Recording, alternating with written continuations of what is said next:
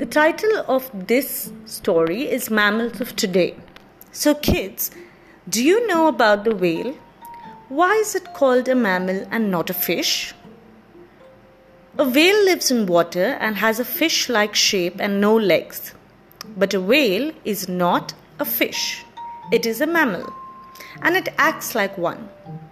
A whale, like other mammals, grows inside its mother, is born alive, drinks milk from its mother's body, breathes air through lungs, is warm blooded, and has some hair but no scales.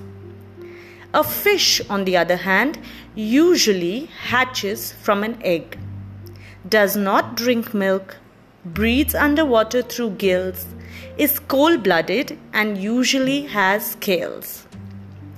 Back in 1993, there was a very enduring film called Free Willy.